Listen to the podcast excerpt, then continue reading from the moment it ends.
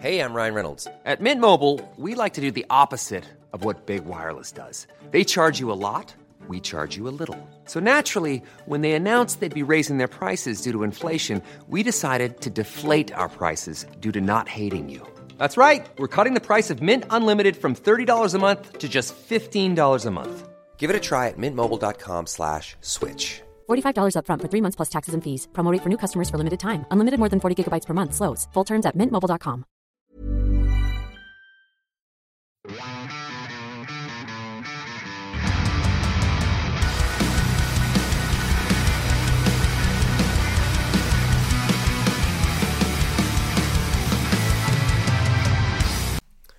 Surprise, surprise! Jag är tillbaka igen med ett avsnitt av Skräckbokcirkeln. Jag har intervjuat ännu en författare nämligen. Det är så här när man sitter i de här mörka och kalla månaderna. I alla fall jag vill gärna läsa lite. Det är ju, man tröttnar liksom i ögonen att titta på film hela tiden. Även om jag älskar skräckfilm. Så jag har skaffat en e-bokläsare och jag har skaffat ett konto på en e-boktjänst. Och på det här viset så, eftersom det var ljudböcker också, gick det ju himla snabbt att läsa igenom dem. Och då fortsatte jag bläddra i den kategorin som de sa var skräck. Och då ramlade jag över böcker ifrån Love Kulle som... Ja, han har skrivit väldigt intressanta böcker. På hemsidan kommer ni kunna se vilka böcker det är som vi pratar om. Och sen så jag säger, här kommer intervjun. Då har jag äran att presentera dagens gäst som är Love Kulle. Välkommen hit, Love. Tack ska du ha. Tack, det är kul att vara här. Ja, eh, vi ska väl säga som i tidigare avsnitt, det här är en författare, eller hur? Eller du kanske har spelat in film, man vet aldrig. Eh, nej, det har jag faktiskt inte gjort. Eh, min brorsa är kompositör eh, och, och liksom håller på med filmmusik. Men eh, nej, jag har inte, eh, inte haft något finger i den syltburken än i alla fall. Ja, okej. Okay. Men då så, vem är Love Kulle? Var kommer du ifrån? Ja, jag eh, är född i Söderberg i Stockholm. Men jag bor i Linköping sedan, jag ska säga, elva år tillbaka. Min fru kommer därifrån så jag flyttade hit när vi pluggade och sådär. Och ja, jag skriver böcker som sagt var. Romaner och noveller i, i de fantastikgenren kallas det här liksom paraplybegreppet. Science fiction, fantasy och inte minst skräck då. Okej. Okay. Vad va, va fick dig att börja skriva? Eh, alltså jag har ju alltid hållit på och skrivit. Alltså så länge jag har typ kunnat skriva liksom. Eh, liksom det, ett av de så här tidigaste minnen jag har från liksom i skoltid var jag brukade sitta och skriva små berättelser liksom. Eh, så det har ju alltid funnits där som en hobby. Och sen så har det ju liksom under årens lopp då gradvis ökat i intensitet och liksom ambitionsnivå och sådär.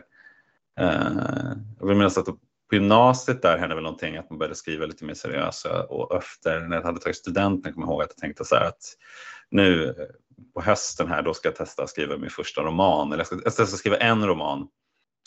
Uh, så jag gjorde det helt enkelt. Uh, och på den vägen är det. Uh, så, så att jag håller på liksom sedan dess. Så att jag kan inte, jag vet inte, det var ingen sån här... Uh, Det finns liksom ingen så här, jag kan inte pinpointa någon exakt, liksom, där var det någon specifik enskild händelse som fick mig liksom, så där, som vissa som håller på med musik till exempel. Jag vet att Ingrid Manstein pratade om att han såg Jimi Hendrix någon gång när han var typ så här fem, och då öppnades hela världen för honom liksom, och sen dess. Men någon sån motsvarande har jag tyvärr inte. Så det du, ha, bara... du hade liksom ingen tipping point helt nej, nej, inget sånt. Eh... Inget sånt liksom dramaturgiskt eh, tacksamt, utan det bara, har liksom alltid bara varit så. Okej, okay. eh, men eh, när vi ändå pratar om eh, skrivandet, eh, vad har du för relation till just skräck och skräckböcker framförallt då? Eh, ja, alltså Jag är nog egentligen mer en så här science fiction-snubbe, tror jag, än en skräckfantast faktiskt. Eh, alltså jag gillar verkligen skräcklitteratur, definitivt. En av mina största inspirationskällor är Clive Barker. Jag skulle säga att hans Books of Blood är nog bland det bästa jag läst, liksom i alla kategorier sådär. Eh, och H P Lovecraft eh, med flera har liksom inspirerat mig väldigt, väldigt mycket. Eh, Och eh, när det gäller skräckfilm, om man pratar liksom skräck i bredare bemärkelse, så, så är jag ju desto mer av liksom en skräckfilmsfantast. Så. Eh, det är ju helt klart en av mina favoritgenrer när det kommer till, till film just. Eh, och det, så har det väl alltid varit, tror jag. Alltså, det är också så här, har liksom alltid funnits där i bakgrunden. eh, så så att, eh, nej, men jag skulle väl säga på så sätt att man är en fantast liksom, eh, i skräckfilm. Okej. Men, men apropå science fiction då, eh, mm. är det din debutroman eller kanske en novell eller vad du nu hade tänkt eh, släppa första gången? Vad, vilken var det och vad handlar den om? Min debutroman kom ut tjugohundratretton och den eh, heter, heter, heter Galtmannen, och det är en science fiction-roman. Eh, den har väl vissa så här skräckiga eh, inslag, kan man väl säga. Den är typ... Ja, men det är lite åt så här slasher-skräck-hållet. Det handlar om en, vad ska man säga, det handlar om en, idag skulle man väl kanske kalla det för en incel-person. Det begreppet var liksom inte riktigt så här etablerat i gängse diskursen då på den tiden. Men, men det handlar om en man som är väldigt ensam och väldigt bitter och bor, det nu spelar sig liksom i något slags alternativ nu, eller alternativ då blir det. Så det är, ja, den är ju lite så här, det blir lite så alternativ historia också, för att den, eh, det är liksom ett, en nutida teknologin är, det skulle kunna vara framtida, men det är liksom nutida teknologin är lite mer utvecklad och lite mer avancerad och sådär. Eh, och det är många tendenser i samtiden som jag såg då och som har liksom utvecklats sedan dess, tyvärr. Eh, de är liksom förstärkta, så det var liksom som en slags satirisk, vad ska man säga, ja, men någon slags karikatyr av samtiden som det var då. Um, och han, uh, den här huvudpersonen, uh, tycker att uh, föraktar liksom människor, för att han, och han menar att alla är så här så likgiltiga och så, det är så mycket konsumism. Um, alla normis är så dumma i huvudet. Och så händer en del grejer som gör att han liksom lite som Michael Douglas i Falling Down liksom tappar greppet. Apropå sådana här väldigt dramaturgiskt välkomna tipping points. Eh, så han bestämmer sig i alla fall för att skrämma världen då till, till förändringen. Så liksom chocka folk och bryta sig ur sin liksom konsumistiska eh, hypnos. Men, och, och börjar liksom göra massa hemska grejer. Eh, Problemet är bara att det han gör exploateras av media och ingen liksom blir chockad eller bestört eller liksom avsky, utan tvärtom så blir folk bara mer och mer nyfikna och det eh, blir bara ännu mer upp, uppståndelse då. Eh, och den är ju otroligt mörk. Alltså den är, det, det var en utmaning att skriva faktiskt. Den är väldigt, väldigt eh, rå och väldigt så här obehaglig. Eh, väldigt grafisk i skildringar av, av våld och sådär. Eh, och anledningen till att jag skrev det är därför att den handlar väldigt mycket om, den handlar ju om liksom våld i media och varför vi, vi har så mycket liksom våld, eh, våldsskildringar i till exempel då skräckfilm eller i nyhetsrapporteringen och sådär. Eh, och den tesen som jag hade där lite grann var väl att det är något så här primalt i oss, alltså så här, vi är liksom byggda för för det på något sätt, att alltid ha våld i någon bemärkelse eller hot om våld eller någon, någon, någon typ av fara när till hands. Vi alltid liksom, ja, vi är ju liksom byggda för att så här, vara beredda på vilda djur och andra stammar och så här. Och att det idag då, när vi lever väldigt tryggt och säkert och har det bra, kanske har uttryck i ett fiktionaliserat våld, och att det är liksom det sättet vi kan närma oss det här då. Um, Så att, så att det är väl liksom den, den romanens handling lite grann i ett nötskal. Um, och den är lite som en, vad ska man säga, det är ju som någon slags Batman, han är ju som en slags vigilant person. Um, uh, för det, det minns jag att det var så fascinerande hur, hur de här Uh, varje gång de pratar om gärningsmän i svensk media, då är det alltid det där uh, suffixet mannen, alltså typ så här Lasermannen, Örebromannen uh, och så vidare. Och det är så här, påminner onekligen om den här namnen som superhjältar brukar ha, liksom Stålmannen och Spindelmannen och sådär. Så Galtmannen, han tar på sig en så här stor grismask liksom. Uh, så det är namn som man får i media då liksom, som han då sen tar, tar på sig sådär. Uh, Och ja, jag såg den här den här nya Batman-filmen som kom, den här allra senaste. Eh, det är typ den lite så här tonaliteten, fast fast med, fast ännu med gore liksom. Jag kan tänka mig Galtmannen som en skurk i framtida Batman. Mm, ja, absolut. Någonting med grishuvud som springer runt och trakasserar Gotham City. Ja, men precis. Jo, ja, det är definitivt en antihjälte i alla fall. Ja. Om man säger så. Och sen, så att, n- när du berättar om hur Galtmannen ser ut då, eh, jag, jag vet att du har flera andra karaktärer i dina böcker och noveller. Var får du inspiration till det? Ja, vad fan fick jag? Jag kommer inte riktigt ihåg just det här fallet. Um, men eh, nej, generellt, alltså det är ju väldigt olika. Det kan ju vara... Uh, jag har skrivit faktiskt en bok om en person som jag känner uh, som finns på riktigt. Uh, men uh, just det där, jag, jag kommer faktiskt inte riktigt ihåg hur den här karaktären växte fram, men jag minns att uh, det kändes väldigt rätt på något sätt när det väl, alltså att det kändes så självklart, nästan som man undrade man vad det var för någon mörk underström i en psyke som man liksom hade, något, något arketypiskt nästan sådär som man hade liksom tappat in i på något sätt. Eh, huvudpersonen är ju så här ganska överviktig man som har liksom en så här grismask och eh, går runt i liksom så här rosa.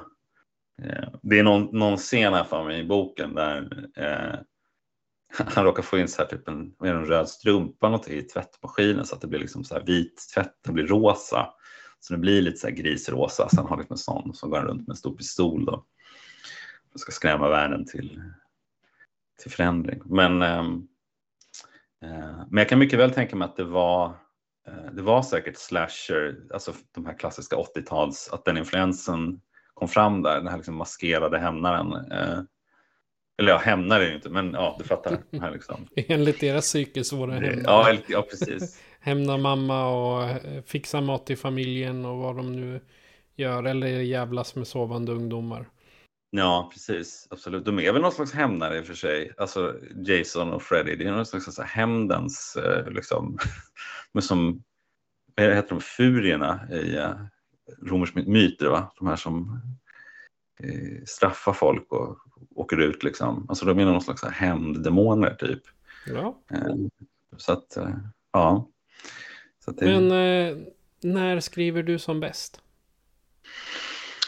Länge höll jag på att skriva ganska mycket på, på, på nätterna eller på, på kvällar på nätter. Så men sen tack vare att man växte upp och liksom skaffade ett riktigt jobb så insåg man ju att den här eh, bohemiska livsstilen håller inte riktigt längre. Så att jag var tvungen att anpassa mig och skriva dagtid istället. Men jag tycker det är ganska behagligt. Jag, jag brukar skriva på, nu jobbar jag halvtid så att nu har jag liksom eftermiddagarna på mig att skriva och det är väldigt behagligt faktiskt.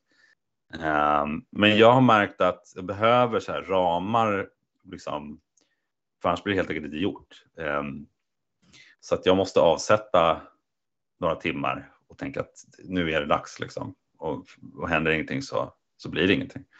Så att uh, jag uh, jag vet inte, jag är som mest effektiv tror jag så här kanske runt tre, fyra på eftermiddagen när det är liksom man har fått rensa hjärnan lite och veta att nu är det dags, måste jag hinna så här många ord innan, innan middagen liksom.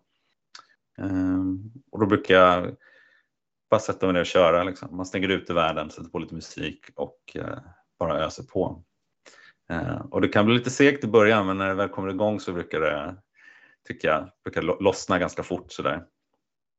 Det är väl som att träna liksom, fysiskt, att det är så här segt precis innan, men sen när man väl har liksom fått upp värmen lite för upplåset så brukar det rulla på liksom. Jag ramlade ju över dina böcker på Nextory när jag satt och mm. bläddrade runt efter nytt och, och läsa. Och den absolut första jag kom, kom över, det var den första delen av Mannen från enhet femtiofem fyrtioett. Och då yes. undrar jag, jag, jag såg ju en serie alla Men in Black där, men mm. var, var, var fick du den idén utöver just uh, utomjordingar?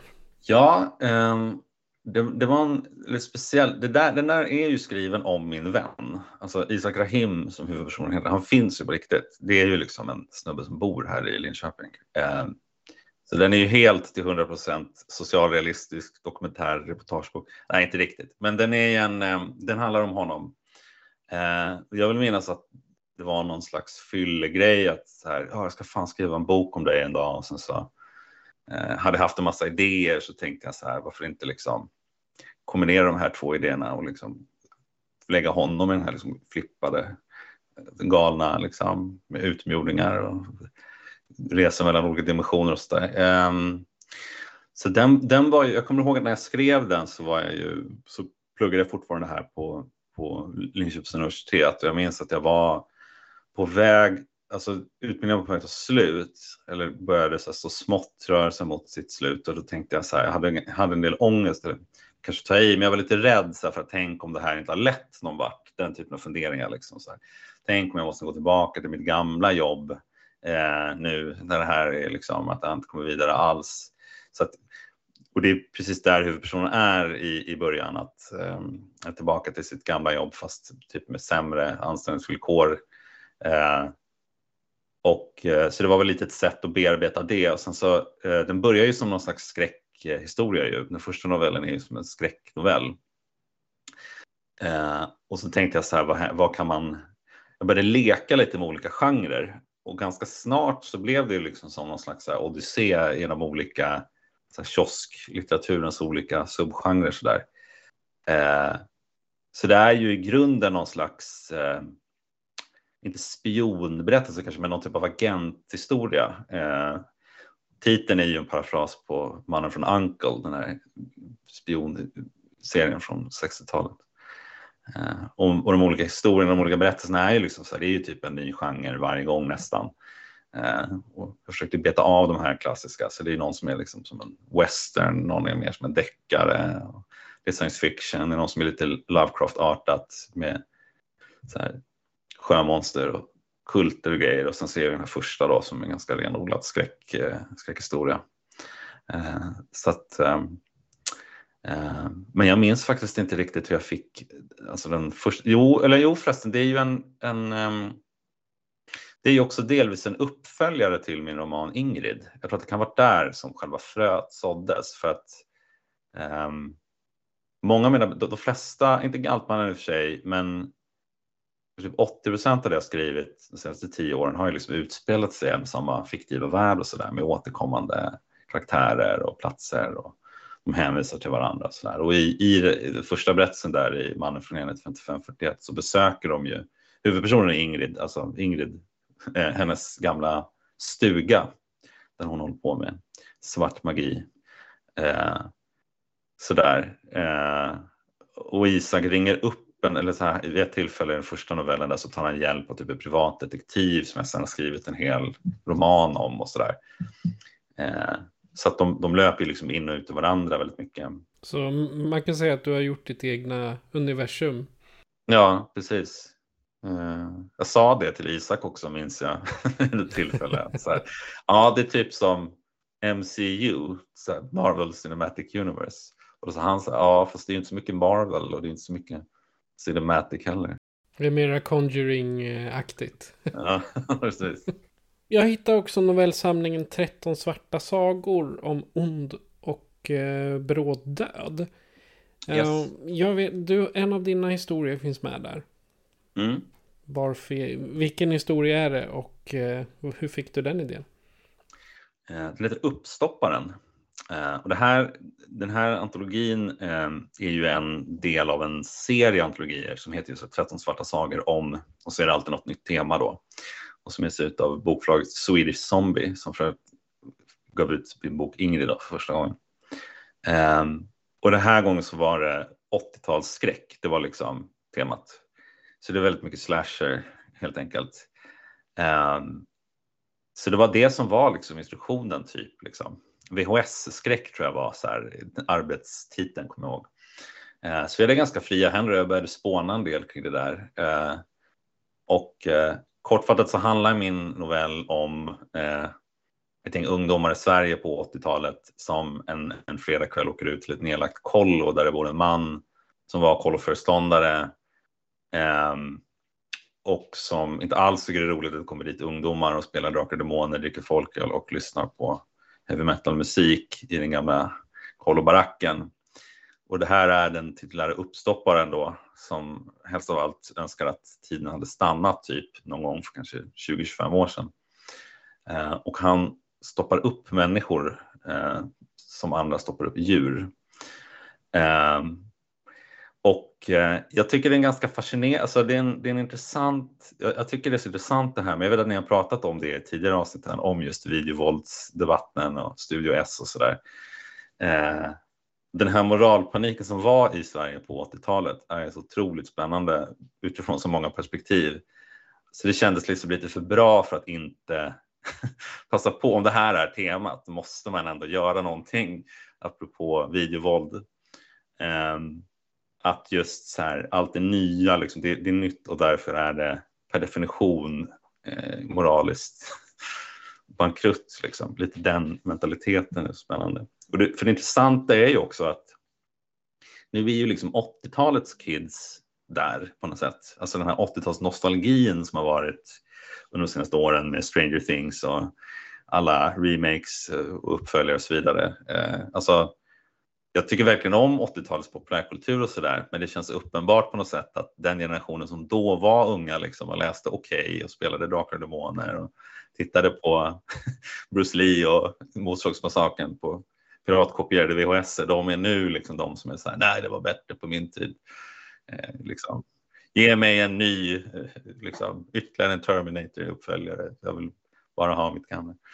Så att, eh, eh, ja, jag ska inte avslöja vad som händer i, i novellen kanske, men, men det antyds ju på något sätt att vissa karaktärer kanske så småningom också blir lite sådär bara. Den är ju lite som en korsning, åtminstone mellan tre olika väldigt eh, klassiska slasherfilmer. Bland annat Happy yeah. Birthday to Me ska vi säga. Det är en av favoriterna bland alla våra lyssnare. Okej. Okay. Mm. Ja. Och sen, jag fick reda på nu precis när vi började att du ska släppa en ny bok. Mm, precis. Berätta. Eh, Bollmande ögon heter den. Eh, den har precis kommit ut. Eh, det är en uppföljare till, Ingr- det här är liksom en regelrätt uppföljare till den här boken Ingrid då. Eh, Och den, den handlar bland annat om en yxmördare. Så det här känns som ett rätt forum. Och Now we're talking. Ja, verkligen. Hela romanen börjar med att, att en, en ung tjej är på väg hem en kväll från bussen. Eller ska ta bussen hem, och har varit hemma hos sin syster. Och eh, ser en skum man typ, så här på busshållplatsen. Han har stort skägg och stirrblick. Och verkar vara liksom sinnesförvirrad på något sätt. Men han gör ingenting utan han bara är liksom lite obehaglig sådär. Så hon åker hem eh, och vaknar upp sen av att han liksom står i hennes sovrum. Så han kidnappar henne eh, och eh, det visar sig att han har en yxa och att det bor någonting i den här yxan. Avslöja inte för mycket nu bara. Nej, nej. eh, sen är det också en... Eh, Eh, delvis en historisk fantasyroman som utspelar sig på sextonhundratalet då, under häxprocesserna. Eh, och så småningom så eh, möts de här två trådarna då, liksom, i, i, i bokens liksom, avslutande tredjedel. Så, där. Eh, så att det är lite karaktärer och lite så här blinkningar bland annat till Mannen från enhet femtiofem fyrtioett och, eh, och lite andra historier så, som jag har eh, skrivit genom årens lopp. Eh, Så att, ja, och även Ingrid-karaktären då från, från boken Ingrid återkommer i den här. Så, så det känns jättekul faktiskt. Så man kan säga, om man vill se grunden till allt ditt arbete, då ska man läsa Ingrid. Ja, det är en bra, absolut, det är en bra början. Sen finns det ju en prequel till den också. Det här, jag märker nu att det här blir kanske lite, lite rörigt. Jag borde skriva någon sån här rekommenderad läsordnings... lista. Men absolut, Ingrid är en bra entry point för den som är nyfiken på mitt skrivande, helt klart. Okay. Eh, därifrån kan man ta sig vidare till tyngre grejer så att säga. Ja. I vanlig ordning, varje avsnitt så brukar vi prata om minst en film som vi sett och tycker att den är värd att uppmärksammas. Ja. Så jag ställer den frågan till dig. Har du sett någonting på senaste tiden som du tycker är värt att nämna? Ja, absolut. Jag såg eh, filmen X eh, som kom ut i våras var det va? Eh, har du sett den? Nej, jag har faktiskt gått mig förbi. Okej, okay, det är Ty West som har gjort den. Eh, och den... Ehm, jag gillade den skarp faktiskt. Jätteintressant. Eh, den handlar om... Eh, kortfattat så spelade sig nittonhundrasjuttionio. När en grupp eh, eh, människor... De hyr ett, ett litet hus. Eh, en gäststuga på en gård eh, i Texas. Där det bor ett äldre par. Och du hör ju på en gång att man tänker ju direkt på en annan känd Texas-familj med en förkärlek till hantverk och träarbete. Så att säga. B- benhårt arbete. Exakt, exakt, precis. Um, nej men de här människorna, de, de, de hyr ett, en liten, um, ett litet gästhus där för de ska spela in en porrfilm. Um, men... Uh, Det här äldre paret som bor i det här huset som hyr ut den här stugan. Eh, kvinnan där är eh, enstöring kan man väl inte säga eftersom hon bor med sin man. Men hon är väldigt så här, isolerad. Och hon hon eh, håller sig instängd. Eh, och hon blir ganska snart liksom, nyfiken på vad de här människorna gör där i, i ladugården. Och eh, tjuvkika på dem. Och så där. Jag vet inte hur mycket man får spoila i sådana här sammanhang. Eh, man, man lyssnar på eget bevåg. Ja, just det. Men spoiler alert säger jag här och nu i alla fall då, ifall någon vill stänga av. Um, det som händer är i alla fall att den här kvinnan, Pearl, den gamla tanten som är typ så här nittiofem, uh, hon blir påmind om uh, sin egen ungdom när hon var vacker och åtrådd av, av många. Uh, och står liksom inte ut med de här yngre människorna och deras virila utsvävningar. Så att hon börjar helt enkelt mörda dem då i turordning. Um, och jag tyckte att den här filmen, den är väldigt väl, alltså den är, den är snyggt filmad, det är bra skådisar, eh, den är väldigt intelligent och jag tycker den är intressant för att den är så här, alltså just pornografi och skräck, jag ser det någonstans som någon typ av så här, systergenrer. Eh, eh, det är ju två genrer som, eh, alltså dels är det ju någonting väldigt primalt, alltså det är ju sådana här djuriska, det är lite som du pratade om förut, att så här, den ena handlar om liksom död och överlevnad och den andra handlar om ja, reproduktion kan man säga då på sätt och vis. Men det är två genrer där eh, som i sig är väldigt liksom som har ett tydligt så här, voyeuristiskt inslag eller någon sån aspekt liksom. Och det här med voyeurism är ett så här, tema i den här filmen X. Eh, det är väldigt mycket så att folk tittar på varandra och de spelar in film när eh, man, man får liksom titta på tabu då.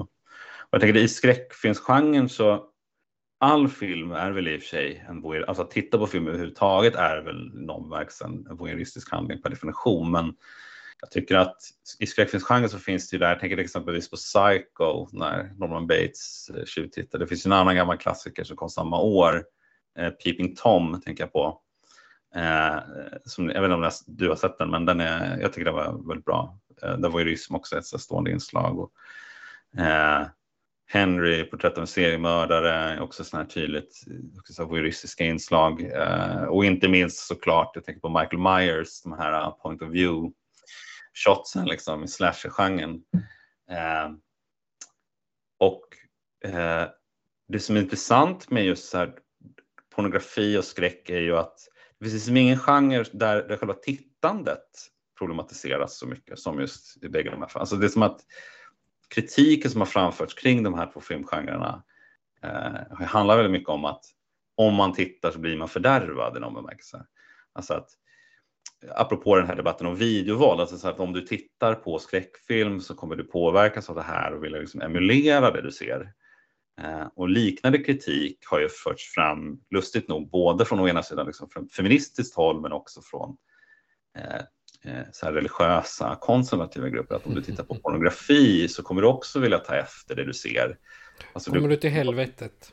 Ja, precis. Det, det är syndigt, och det finns faktiskt också en sån, sån här riktigt god svavelpredikant med i den här filmen X eh, som, som pratar om deviants och liksom att det är syndigt och sådär. Eh, men man pratar till exempel om att unga män idag är porrskadade och det är toxisk maskulinitet och så vidare. Men det har de pratat om, om ända sedan nittiotalet när jag, ja. jag gick på högstadiet liksom. Ja, men det finns liksom ingen annan, inga andra två genrer som jag vet där man resonerar på det sättet. Man har liksom aldrig någon som säger så här, ja men om du ser en komedi så kommer du bli väldigt rolig. Eller så här, om du ser en deckare kommer du vilja lösa brott eller något sånt där. Om du ser en romcom så kommer du vilja dejta folk. Alltså det, men, men det finns en föreställning om att de här två kulturuttrycken, det här är liksom voyeurismen, eh, ja, det, det liksom smittar på något sätt eh, tittaren. Um, Så det, så det är en intressant, eh, intressant aspekt. Sen är det också intressant att den utspelas just nittonhundrasjuttionio då. Eh, båda de här genrerna, det nämns också av en karaktär i filmen. Att så här, nu, som, det, producenten bakom den här porrfilmen då i, i X eh, är en ganska förutseende person. Därför att vi har tillfället så säger han så här typ att ja men nu, nu den här nya videomarknaden, jag känner på mig att det kommer vara liksom ett helt uppsving. Nu kan ju vem som helst sitta hemma och titta. Nu liksom, inte bara för de perversa längre, utan nu kan vem som helst sitta och titta på snuskfilm. Och det var ju precis det som hände. Alltså så här att när hemvideon kom så fick både just skräckfilmsgenren och porrfilm ett, ett enormt genomslag. Liksom. Uh, jag tänker till exempel på Evil Dead eller en av mina favoritfilmer, The Thing. Uh, vad jag förstår så var de ju inga större framgångar liksom på bio, men, men just när de på hemvideomarknaden så slog de liksom. Och just slasherfilmsgenren är väl som klippt och skuren för att man ska gå ner liksom till, till eh, videobutiken och bara så här plocka på sig ytterligare en sån här maskerad mördarrulle liksom. Eh, Sorority House Slaughter del åtta typ liksom.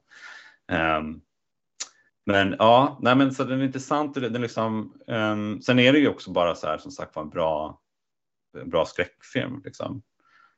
Så det liksom underhåller och sådär. Men jag tyckte att det fanns en del intressant på just det här temat med, med att titta och att bli betraktad och liksom bli, bli åtrådd. För både, återigen, både pornografi och skräck har också beskyllt eller, eller kritiserats för att eh, den här manliga blicken är ju någonting som man brukar prata om framförallt inom så här feministiska kretsar, the male gaze.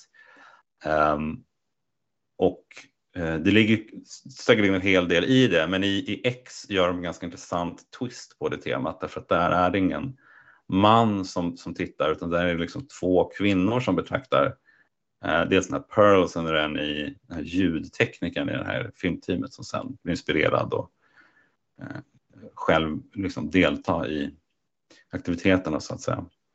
Eh, och det är också så här, är det inte är det på definition alltid någonting dåligt att vilja bli objektifierad? Lite sådana frågor ställer den här filmen.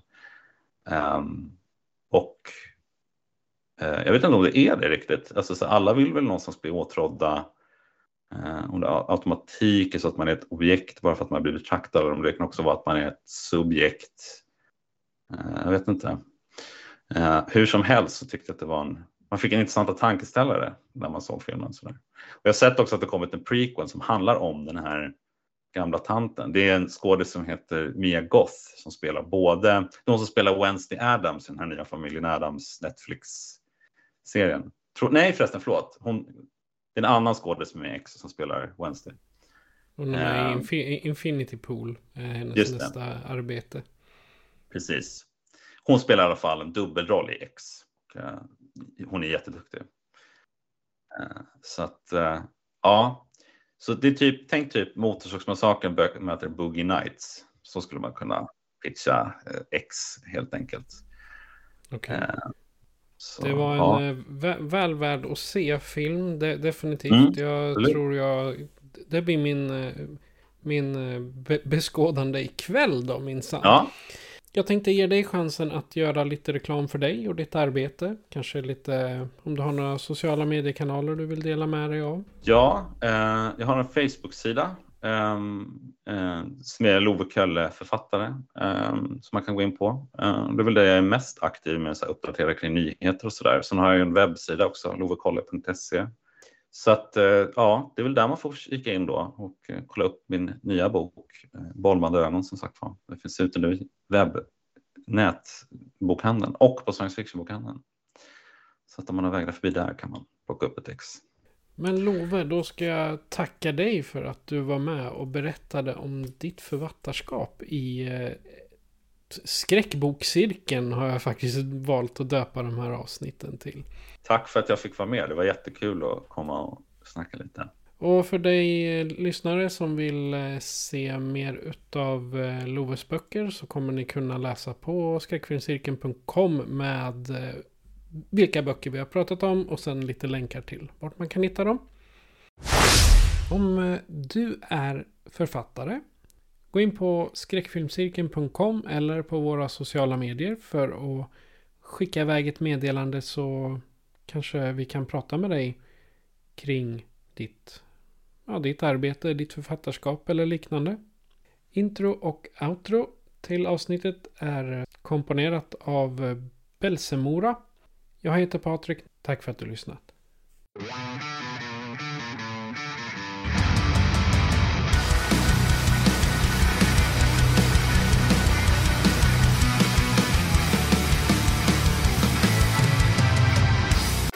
F P N Productions. Hey, it's Paige DeSorbo from Giggly Squad. High quality fashion without the price tag. Say hello to Quince. I'm snagging high-end essentials like cozy cashmere sweaters, sleek leather jackets, fine jewelry, and so much more. With Quince being fifty to eighty percent less than similar brands. And they partner with factories that prioritize safe, ethical, and responsible manufacturing. I love that. Luxury quality within reach. Go to quince.com slash style to get free shipping and three sixty-five day returns on your next order. Quince.com slash style.